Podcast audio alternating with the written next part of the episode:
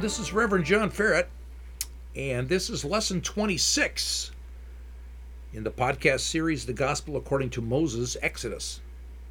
Now, in these series on the Torah, the Gospel According to Moses Exodus and Genesis, we're trying to do four things. The one thing that we're trying to do, just as a reminder, we're trying to seek, seek how the Torah testifies of Jesus. Jesus said this in John 5 39 all scripture testifies of me. He says that probably between 24 to 30 AD. They had no New Testament. And the Torah, the first five books of the Bible, was their mainstay of the Bible, the most important books. So, how does Torah testify of Jesus? Jesus said it. So, we need to see that.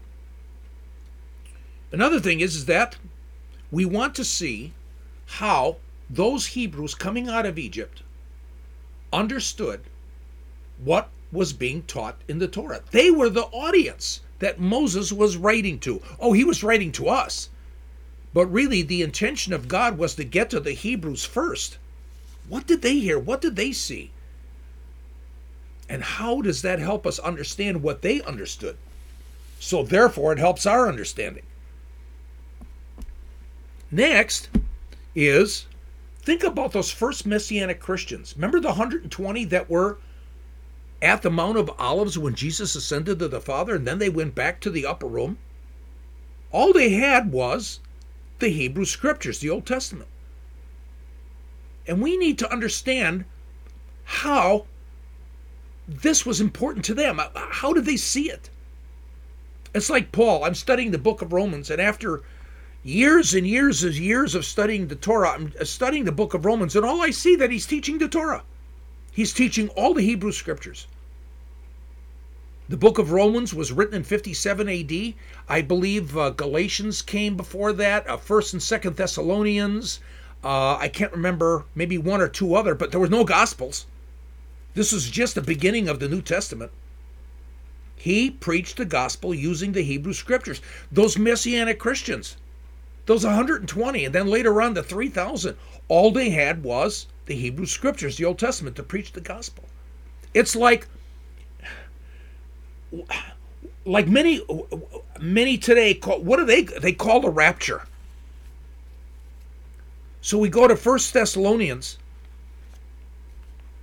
chapter 4 16 and 17 and these are famous verses probably for most christians today for the lord himself will descend from heaven with a shout with the voice of the archangel and with the trumpet of god and the dead in christ will rise first then we who are alive and remain will be caught up some people raptured together with them in the clouds to meet the Lord in the air, and so we shall always be with the Lord. Now, First Thessalonians was written before Romans, 49 to 51 AD, preceded by James, preceded by the letter of probably preceded by James and the letter of Galatians. No New Testament, only the Hebrew scriptures. Now, Paul was a student of the great Gamaliel this probably implies that Paul was like a Hebrew expert, a Bible expert. And here he is in his letter to the Thessalonians, and the Thessalonians is probably a Gentile church, mostly Gentiles. And he's trying to teach them about God's elect. and how they're gathered in at the end of days. And how this gathering in of the elect of God happens at the last great shofar blast. This is the Jewish perspective in those days of the end of days, and that's all they had. If this makes more sense that Paul is teaching Gentiles of Thessalonica what religious Jews already knew and accepted. I remember reading an article and uh, talks about this whole concept of the ingathering of Israel and how this one author called it the Jewish rapture. It, it fits so well. The Gentiles in Jesus are grafted into Israel, to the olive tree Israel. We're joint heirs of the promises of God. It's possible, and it seems likely that Paul was only teaching the concepts of the Old Testament. these Gentiles in Thessalonica were being introduced to the Bible. They didn't have a Bible, they were pagans. They didn't understand the Bible until they finally came and associated themselves with the synagogue of the Jewish people and the God of God of Israel. They were connected to the second temple Judaism. And here's Paul bringing them into the Torah and into the prophets and into the writings and saying, You Gentiles, because you're grafted in, you are going to be part of the ingathering. Now, a third aspect, or a fourth aspect of why we're doing this is really summarized in Jesus' statements in John 8 31 through 32. Jesus is saying, If you continue in my word, this is John 8 31 through 32. If you continue in my word, then you are truly disciples of mine, and you will know the truth, and the truth will make you free. Now, the Greek word there for continue is meno, and its Strong's number is G3306. But we want to know the Hebrew. So we go to the Septuagint. We're able to do that with Thayer's, Thayer's Greek lexicon. He will give us the key Hebrew word or Hebrew words that are in the Septuagint that meno actually translates. And the Hebrew word is Amed. Its Strong's number is H 5915. It means to stand, to endure, to persist, to persevere. So now, understanding what Jesus is talking about in Hebrew, let's reread John 8 31 through 32 with the understanding of the word Amed. So if you endure life, if you persevere in life, if you persist in serving me and trusting and obeying and relying on my word, then you are truly disciples of mine. This is what he means, and he means us. He said this, there's no New Testament. There was no New Testament when he said this. This is the night before he died. The Hebrew scriptures are his, his word.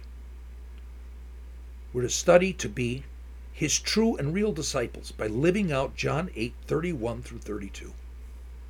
And it means to study the Old Testament like we've never studied it before. These are the four goals of why I'm doing this. This is not the only Torah study. There are many others, many great ones. I have commentaries here staring me right in the face. Here, I might have my whole, all my resources here at my hands. Great commentaries. One of the most popular right now is the commentaries by Dennis Prager. He's got his two books out and that is the Rational Bible Exodus and the Rational Bible Genesis. And he's coming out with Deuteronomy soon. And even Christians are excited about it. So there are great commentaries and great Torah studies. My approach, you've seen the four things that we're trying to hit at. And we're trying to put the Bible back in its historical context. Therefore, we focus in on archaeology, geography, history, the customs and culture in those days and even the languages of the Middle East. So let's return to our study in Exodus, and we are now in chapter 9, and we're going to read Exodus chapter 9, verses 1 through 7. So, reading from the New American Standard, then the Lord said to Moses, Go to Pharaoh and speak to him Thus says the Lord, the God of the Hebrews Let my people go that they may serve me. For if you refuse to let them go and continue to hold them, behold, the hand of the Lord will come with, with a very severe pestilence on your livestock, which are in the field, on the horses, on the donkeys, on the camels, on the herds, and on the flocks. But the Lord will make a distinction between the livestock of Israel and the livestock of Egypt, so that nothing will die of all that belongs to the sons of Israel. The Lord set a definite time, saying, Tomorrow the Lord will do this thing in the land. So the Lord did this thing on the next day, and all the livestock of Egypt died. But the livestock of the sons of Israel, not one died. Pharaoh sent, and behold, there was not even one of the livestock of Israel dead. Notice that. Pharaoh goes to check to see if it's true that indeed God would spare the livestock of the Hebrews, and it was true. That's a double miracle. But the heart of Pharaoh was hardened, and he did not let the people go. So here's God again pounding again, Egypt pounding her gods. God's hammer is coming down again and again and hard. Now, in previous lessons, we noticed that the first nine plagues are in groups of three. In other words, three triads. And there's a pattern. So you have triad, the first triad, which is plagues one, two, and three. The second triad, which is plagues four, five, and six. And the third triad, which is 7, 8, and 9. The 10th one is unique. We'll deal with that on its own. But this pattern, like Dennis Prager would suggest, this order, this harmony, suggests the, the design by God, the design by the Lord. And God is behind all of this in this pattern. So, the first plague of a triad, you meet Pharaoh in the morning. The second plague of a triad, meet Pharaoh, probably in the palace. That's assumed. And the third, no warning is given. Now, this plague is the fifth plague. It's the second plague of the second triad. Thus, meeting Pharaoh, probably in the palace, now, one of the things that we read is in verse 3, and it talks about the cattle in the field. Now, this is interesting. It seems probable that any animals not in the field, so they may have been corralled. If they're in a corral, if they're fenced in, they're not technically speak, speaking in an open field or they're in pens, or they're in a stable. And it seems probable that there were many animals that were corralled and in stables and in shelters. Now it makes sense, since where did Pharaoh get his horses for his 600 chariots? That's going to be in Exodus 14, verse 7. It's likely these horses were in the royal enclosure. Call it a stable, not in the field. It's just like what we've discovered at the ancient city of Megiddo in Israel. We found the stables, actually, the enclosure in a stable, it's not made out of wood, for King Ahab and all of his horses for his chariots. Now, it could also be the same for other cattle, camels, oxen, cows. Now, when we get to verse 6, it said all the cattle. But in verse 3, it says, in the field.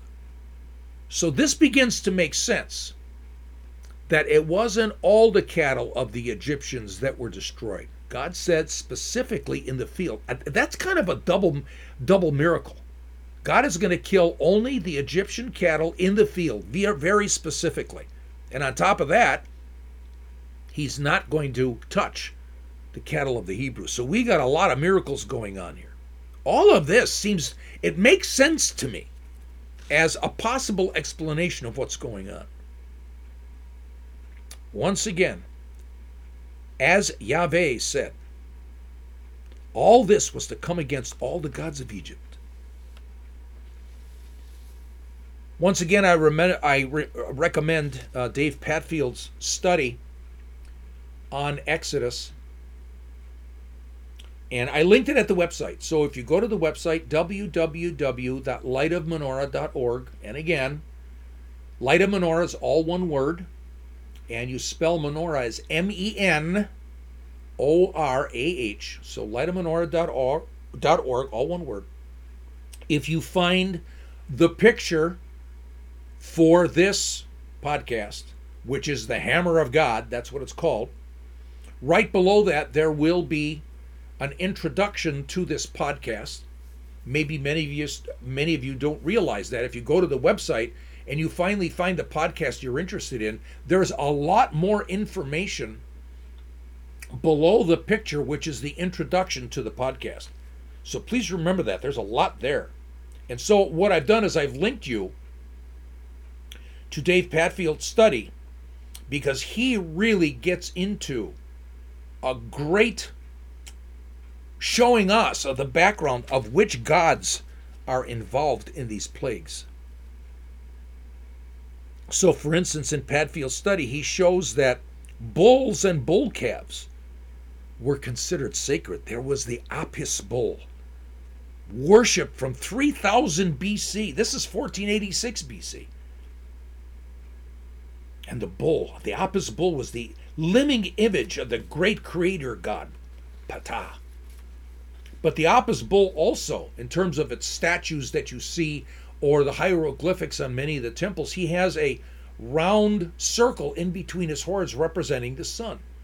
So the Apis bull is also connected to Ra, the sun god, because he got his sun disk from the god Ra. Then there's the goddess Hathor, the mama of Pharaoh. Pharaoh's got two mamas. We'll see this as the Isis later on. And she's pictured as a cow. There's Montu, the protector of kings. And he was symbolized by an ox. Hathor's a cow, Montu's an ox. Khnum, the great creator god of another cosmology. He's pictured as a ram, just like in Moses' day. Amun Ra, the great god of those days, is pictured as a ram. And the son of God is Pharaoh. Isn't that interesting? Pharaoh is considered the son of God in the days of Moses. And Yahweh brought disease and death on the cattle of the Egyptians, brought destruction on their very gods. And those gods did nothing. And again, as God said, He's coming against all the gods of the Egyptians. Now, with God's hammering the Egyptians, he is bringing upon Egypt what is called in Egyptian language at that time isfet. Isfet is the concept of disorder and evil, danger, lies, death. It's also known as chaos. Now, Pharaoh's main job, as we've discussed in previous lessons, is to prevent chaos or isfet. He is to pers- he, he's, he's to preserve ma'at, which in the old kingdom of Egypt was called order and harmony, truth, goodness, life. In Moses' day, Ma'at became a goddess, worshipped in Moses' day. She didn't have any specific temples, but they knew Ma'at. She was the one that brought order and goodness and harmony. And Pharaoh, his main job was to be the key one in the battle to preserve Ma'at and stop chaos, stop Isfet. Now, with regards to Pharaoh's heart, we're we hear about his heart over and over and over again. Pharaoh hardened his heart. Pharaoh hardened his heart. Now, in the Book of the Dead, if you look in the Egyptian culture, and we have to understand this, the Hebrews at this time, Moses at this time, they don't know anything about the Torah. They don't know anything about God's laws. They don't understand anything about wearing tassels on their garments. They don't understand anything about Passover. They don't even know what that means. They had assimilated into Egypt. So for Pharaoh and his heart, Moses and his heart, and all the Hebrews who are hearing this for the first time, they remember the book of the dead. And they remember when a soul comes into the hall of Ma'at after they've died, their heart will be weighed on a scale. So on one part of the scale will be the person's heart, and the other part of the scale will be Ma'at's feather. If a person's heart is heavier than the feather, they're condemned to Egyptian hell forever. But if it's lighter, they're righteous and holy, and they're able to go dwell with the gods. So, Pharaoh, his heart better not be heavy, which means he did not live up to his calling, his responsibility to maintain Ma'at. He wanted his heart to be light, which means he succeeded in being a righteous king and preserving Ma'at. So when we take a look at this, God is bringing chaos and Isfet. And Pharaoh, he seems to be losing.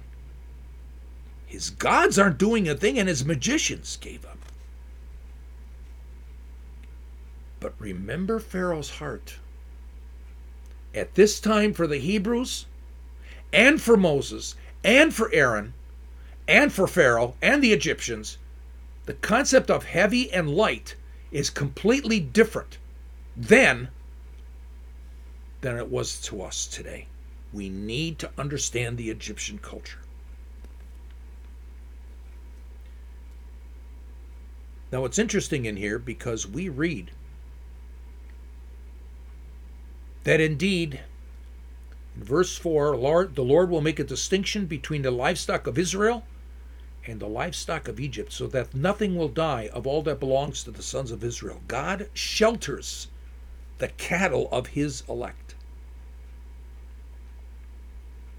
There's a Hebrew word, bakar, its Strong's number is H977. And it's associated with the Hebrews. You can take a look at Deuteronomy 14, verse 2. God says, I have chosen you, Israel. God has chosen Israel for his own possession. Chosen. Possession out of all peoples. Deuteronomy 7, verse 6. Israel is God's chosen people. The Hebrew word, bakar. God's chosen. And so God is sheltering now the cattle of the Hebrews. He's also going to shelter the Hebrews physically and protect the very people.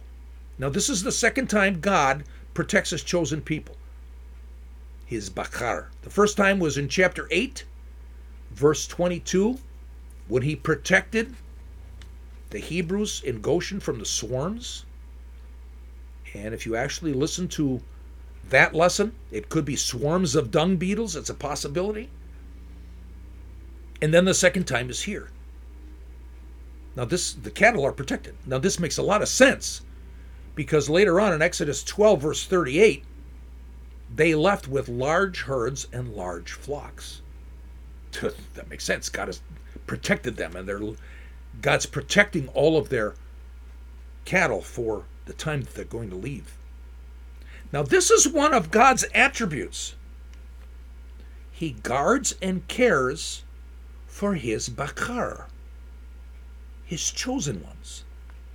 Plague after plague. God's wrath coming again and again. A hammer of the Lord pounding Egyptians. But the Hebrews are not taken out of this. Can you imagine how frightened they are when a lot of the things are happening, but God is protecting his chosen? Psalm 28, verse 8, you can read it.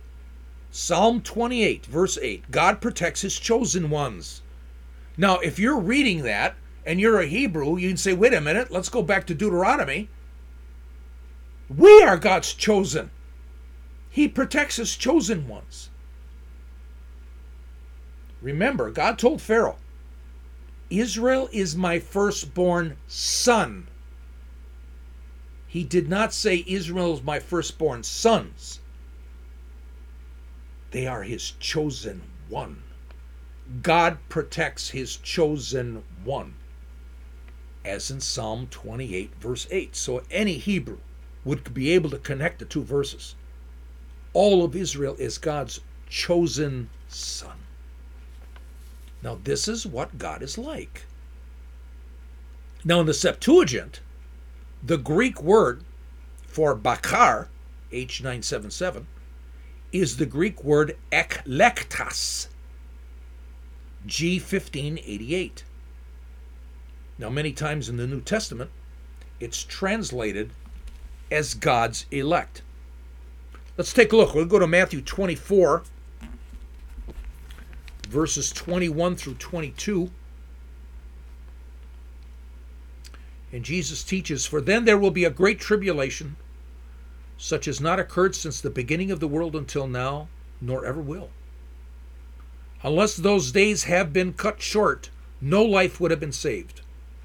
But for the sake of God's elect, those days will be cut short. Elect, eklektos, in Hebrew, bakar, the chosen of the Lord. Now, what did the disciples think? They remember Jesus said something very interesting to them. Jesus said, You did not choose me, but I chose you. This is in John 15, verse 16. They are the chosen of Jesus. They are the electas. In Hebrew, because Jesus is speaking Hebrew, it's bakar, God's chosen one. Disciples will say, Where is his elect? We're his chosen one, his bakar. Now, when we read these verses, you have to understand his chosen ones are in the tribulation. Because Jesus says, if I don't stop this, then everybody will be destroyed. I have to stop it for the sake of my chosen ones, my elect, his disciples.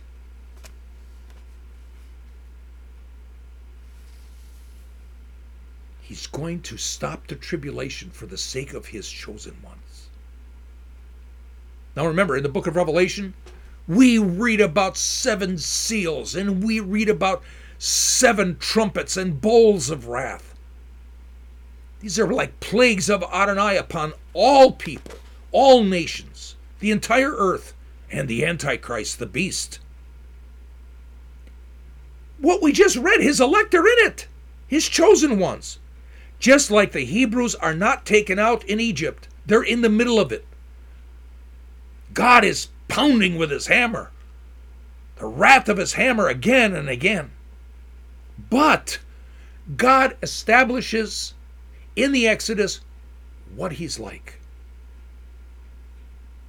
God is the same then, he's the same now and forever. We depend upon this. We are looking to God and hoping that he will shelter us even in the midst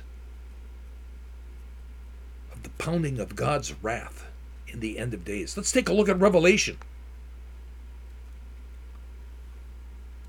Chapter 7, verses 9 through 14. Pay attention to the words.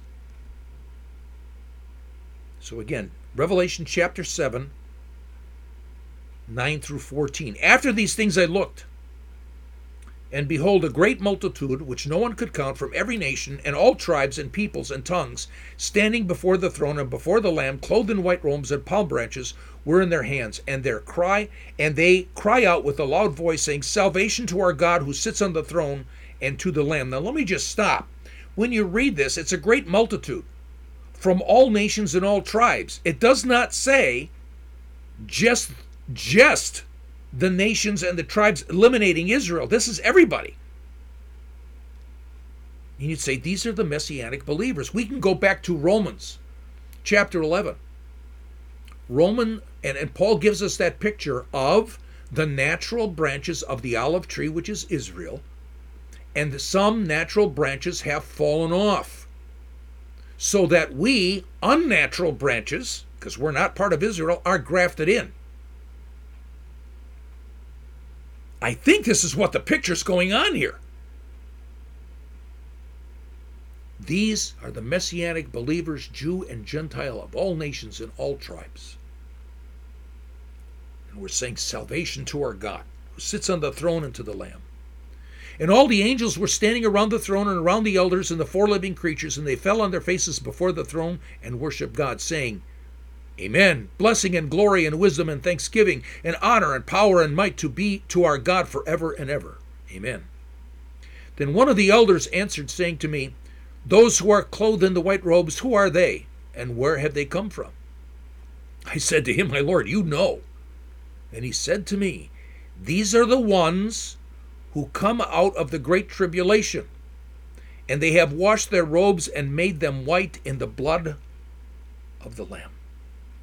Wait a minute. We're going to connect this to the very words of God, the very words of Jesus in Matthew 24 21 through 22. He's got to stop the tribulation for the sake of his chosen ones, his eklektos, the elect of Yeshua. I think we're talking about the same group. This group here in Revelation 7 9 through 14, they made it through. They did not give up. They endured by standing on his word, just like Jesus taught in John 8 31 through 32, which we just previously discussed.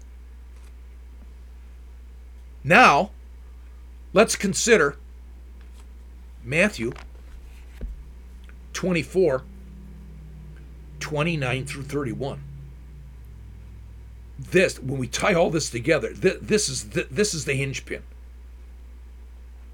Matthew 24, 29 through 31. But immediately after the tribulation of those days, the sun will be darkened, and the moon will not give its light, and the stars will fall from the sky, and the powers of the heavens will be shaken. And then the sign of the Son of Man will appear in the sky, and then all the tribes of the earth will mourn. And they will see the Son of Man coming on the clouds of the sky with power and great glory.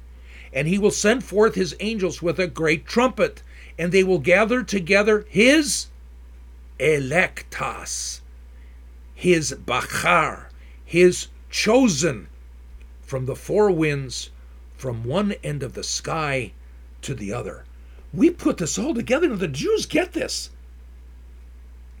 They know about the last great shofar. This was this was part of their end times discussions and beliefs in Jesus' day. God will gather in his elect, his eklektos, his bakar.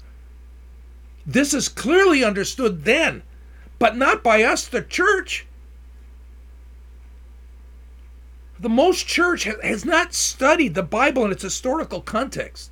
They have not studied the Torah, the prophets, the writings, the Tanakh, as the Jewish people call the Hebrew scriptures, the Old Testament. Jesus is elect. He said it. Will be gathered in uh, out of the tribulation rapture. this is the Jewish rapture, the ingathering. It's saying Jesus is God and God is Jesus. It's proclaiming the truth of God's redemption plan. Jew and Gentile together, disciples of Yeshua, gathered in at the last shofar. His elect are sheltered and guarded during the seven seals and the seven trumpets and the bowls of wrath, the pounding of the hammer of Yahweh. Or at least that's our hope. God was like that then, during the pounding of hammer of his wrath in Egypt. And he said he is the same yesterday, today, and tomorrow. Malachi 3 6, God says, I never change. And may it be our hope as well when the pounding of the wrath of God's hammer that he will preserve his elect. It's as if God's actions against Egypt are only a picture of God's actions against the ungodly and the Antichrist in the end of days. To me, knowing what those first believers understood, understanding that all they had was the Hebrew scriptures. This makes a lot more sense than much of the nonsense we hear today. You've heard it. Oh, the mark of the beast is a computer chip on your hand or on your forehead. Nonsense. Or the locusts in the book of Revelation are helicopters. Nonsense. This is apocalyptic literature. We would expect that in Jewish writing that's a, a part of the apocalyptic genre. But even if we die, who cares? We're ready. We're going to be clothed in white. And we're going to be standing before our bridegroom at the wedding feast of the Lamb. And I too am going to say, Amen and Amen. Please check out the two articles at the website. These are two scholarly articles that I think you are really going to enjoy. And they're on the Jewish rapture, the ingathering, and how it relates to us as Christians. It is just a very plausible alternative. And I just want to let you know, those of you that may be listening to this believe in the rapture, only 41% of evangelicals, based upon Pew Research in 2011, believe in the rapture. Evangelical Christians, 41%. That's it. Don't think you're in the majority. And I, as a Bible historian, I take a look at this and I put the Bible in its historical context and understanding all the things that we've just been through.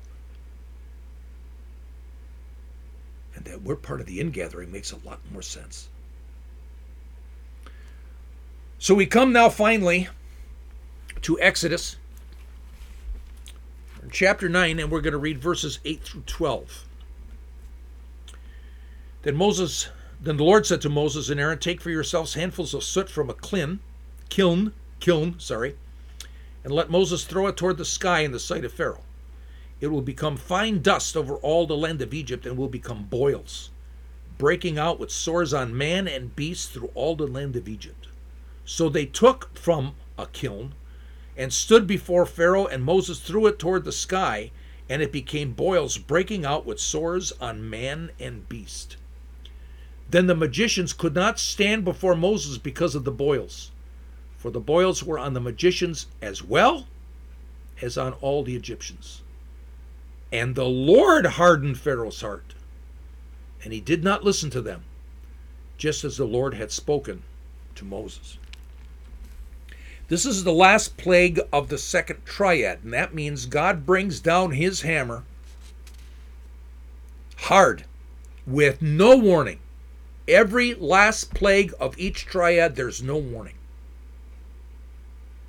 Now, we read the phrase in verse 11 that the magicians could not stand before Moses.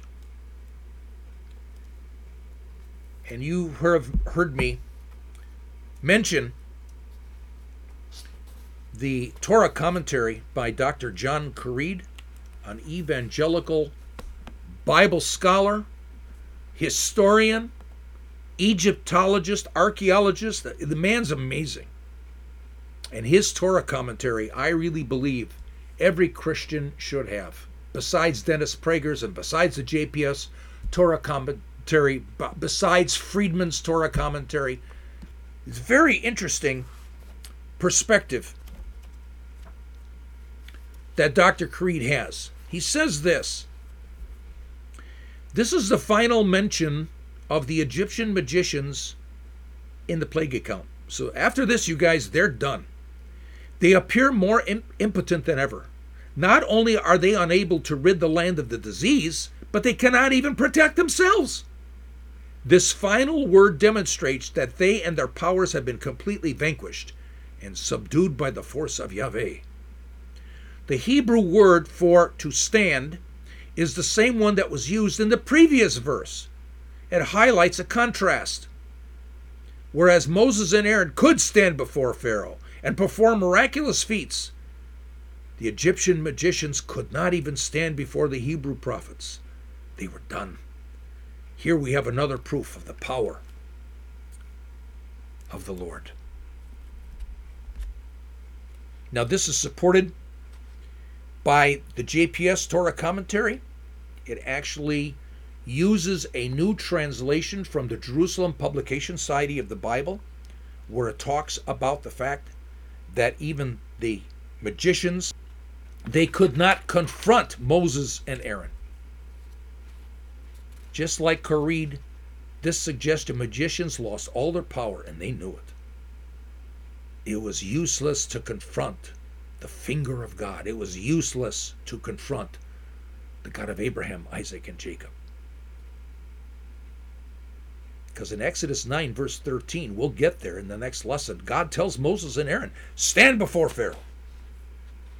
Because these two had the power, the power of God that was working through them. Now we see boils and disease are coming upon man and beast awesome of hammer, the awesome hammer of God falls again. It's a direct attack on the god Imhotep. Imhotep was the god of the the Egyptian god of medicine and healing. And Padfield, and again, thank I thank him for all of these references to who are the gods of these plagues. He also talks about the fact that Imhotep the god of medicine and healing, but medicine and magic were very related, very connected. There was this great, great scribe god that Padfield mentions, the god Thoth. In the hall of Ma'at, when a soul comes into the hall of Ma'at and is going to have his heart weighed, Thoth is the scribe who records the weighing of the heart. He's also was the favorite god of physicians and the favorite god of magicians. And again, medicine and magic connected together. Then there was Isis, one of the most popular goddesses, goddess of love. Again, she's also considered the divine mother of Pharaoh, just like Hathor. She was not only the goddess of love, but the goddess of, of medicine and magic. Poor Pharaoh. His divine mama couldn't even, wouldn't even lift a finger. None of their gods did. Finally, in verse 12, Yahweh hardened Pharaoh's heart. Boom! This is the first time that happens. We can go all the way back to Exodus chapter 4. God says, I will harden his heart. He hasn't done a thing yet. He's just been hammering the Egyptians, but all of a sudden we have that phrase. Now, again, I have to urge you watch the videos at the channel on YouTube for Light of Menorah, the two videos called His Highness's Heavy Heart. If you're a Bible scholar, you really need to delve into these because we take a look at the phrase, the heart of Pharaoh and hardening his heart from the Hebrew perspective and the Egyptian perspective. So go to the website, click on the YouTube icon. Uh, you'll probably have to page down to find the two videos His Highness's Heavy Heart, Part 1 and Part 2. But when we get there, it certainly seems possible that this was a positive hardening. And if you take a look at those videos, you'll understand why. The Hebrew word there is chazak. The Strong's number is H2388. It means to be given courage. So here we have what the hammer of God is falling again and again, again. And this is the first plague where men and women, young and old, are suffering from disease. But we remember the truth of God. John 3:16 for God so loved the world. Even the Egyptians and Pharaoh. Now if you go back to lesson 25 God wants Pharaoh to know him and it's yada it's experiential knowing. Adam knew his wife yada and they had a son. That's intimate knowing. God wants an intimate knowing of Pharaoh and the Egyptians. He wants he wants them he loves them God doesn't want any people to perish. This is biblical. Read it in Ezekiel 33, verse 11. Read it in Ezekiel 18, verses 21 through 32. So, in light of this, it makes sense. God is going to give courage to Pharaoh, courage to do the right thing, Courage to turn from his sacred duty of preserving Ma'at, turn, turning from his duty of preserving Ma'at. Courage to turn from his gods and his pride. Courage to let the people and the Hebrews go. God did nothing to his free will. He just bolstered Pharaoh's heart to perhaps and consider doing the right thing. Did it work? We're about to read about the next plague, which, which is going to destroy the entire Egyptian economy. It's the first plague of the last triad. And Yahweh, as we're going to see, warns Pharaoh in detail. This is about to really get bad. But we know Pharaoh's fate. He doesn't listen. And we go back to John 3:16 for God so loved the world. He loved Pharaoh, he loved the Egyptians. He loves us. We're the elect. We're his bakar. Oh, Father, we hope in you. We hope in what you're like. And when your hammer comes down, hammer of your wrath, pictured as seven bowls and seven trumpets, seven seals. Oh, we hope in you to shelter us as you sheltered your chosen ones in Egypt. Take care of us, Father, when your hammer falls. So I will see you in the next lesson. I will see you in lesson 27 as we continue to see God's hammer fall on Egypt. That gives us a picture of the end times. Shalom.